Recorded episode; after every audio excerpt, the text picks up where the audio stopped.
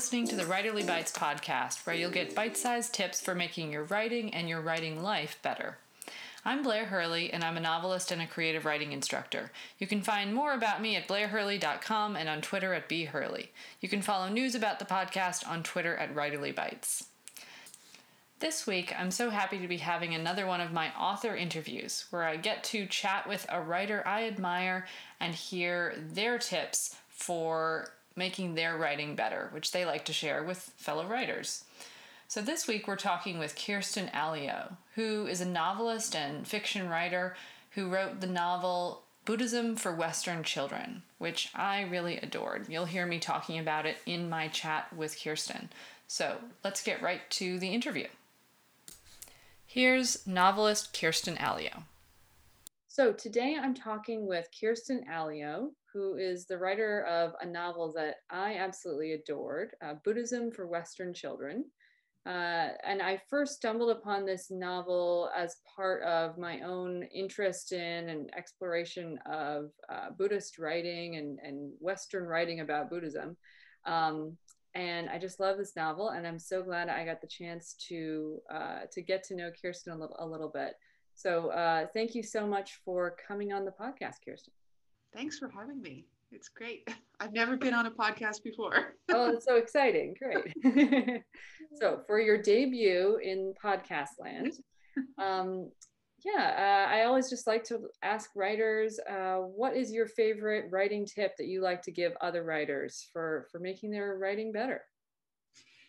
Um, well, my head is in revision right now. I'm in deep in another sort of 10 year old novel manuscript. So my writing tip is about revision. Mm-hmm. And I'm, if it had a title, it would be transposing. Um, so um, I was thinking about, yeah, the long term, like stupefying kind of revision. Um, and and and and something that I stumbled into, um, which is transposing, transposing. But I think it also would work for really fresh short stories as well. Hmm. Um, so in music, transposing is changing the key, which might seem really straightforward and even mechanical. I don't know if it is, but um, but it can change the whole orientation, the mood, the color, the weather, the season, the astrological sign of a song. And I have, as I said, sort of stumbled into this. So found myself recently um, transposing scenes in my novel from one character's point of view to another's. Mm. Um, and it's probably maybe because I got weary of a character or um, the characters came closer together and some sparks started to fly, or I don't, I don't, I don't know how I, why I came there, but um, I noticed as I did it that at my oh, sort of at my at my worst and my most like um, you know pedantic re- tired revising i do tend to reduce a character to like a puppet for dialogue or mm. just a, a, vehicle for description or or or sort of superficial psychology mm-hmm. so i have been charmed and like reanimated myself to discover that a character can really function like a key in music like like in a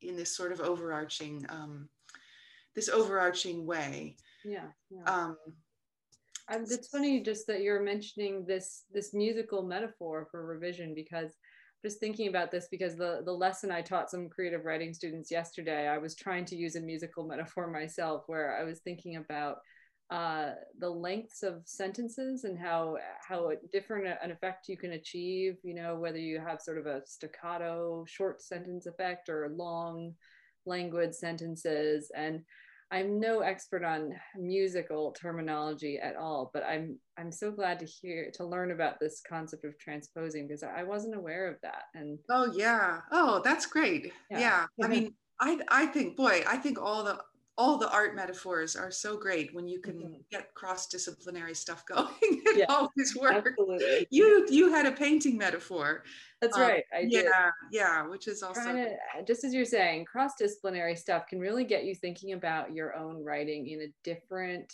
just like a different mode right you can think about things in a different way yeah so, sure yeah yeah. So the other thing that was revealed to me was this kind of codependence, to borrow a word from psychology, I guess, between mm-hmm. scene and character um, that really didn't, that wasn't doing either any favors.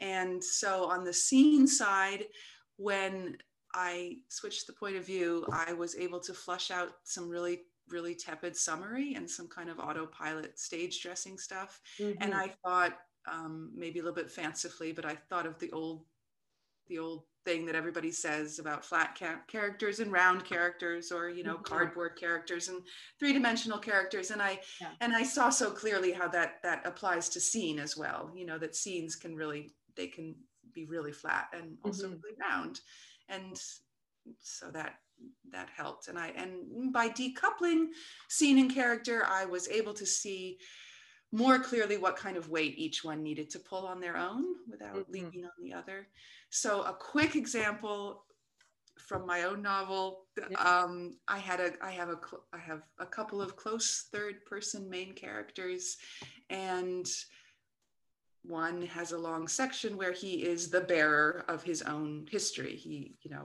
he's responsible for his autobiographical section.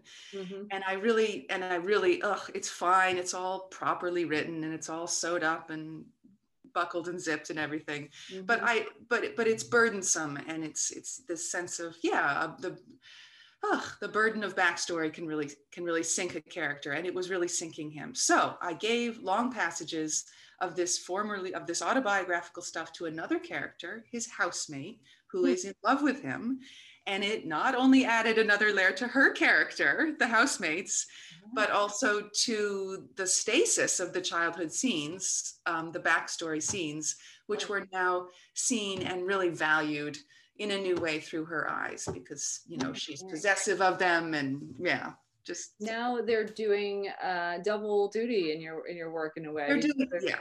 They're showing yeah. us something about the the lover's perspective on it as well. Yeah, uh-huh. yeah, and in, in just the way that in real life, you know, when I don't know, you fall in love and the the yeah.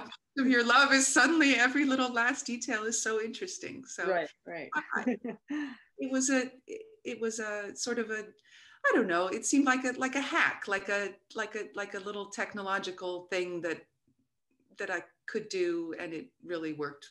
Yeah, worked quick wonders. So that's my tip. Well, thank you so much. Yes, that, I love how concrete that is. That is something that, that writers that are today that are struggling with backstory right now, they have something to try, which is so wonderful but uh, your your comments about about music and metaphor as well will keep me thinking for long after this call. So thank you so much for for giving these wonderfully helpful tips.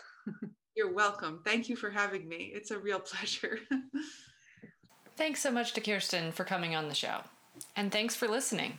The Writerly Bites podcast will be back with micro tips to make your writing better. It's produced by me, Blair Hurley. Please rate and review us on Apple Podcasts and visit the website at writerlybites.com. You can email me at writerlybites.podcast at gmail.com with your favorite tips or questions about the writing life, which I'd love to tackle in future episodes.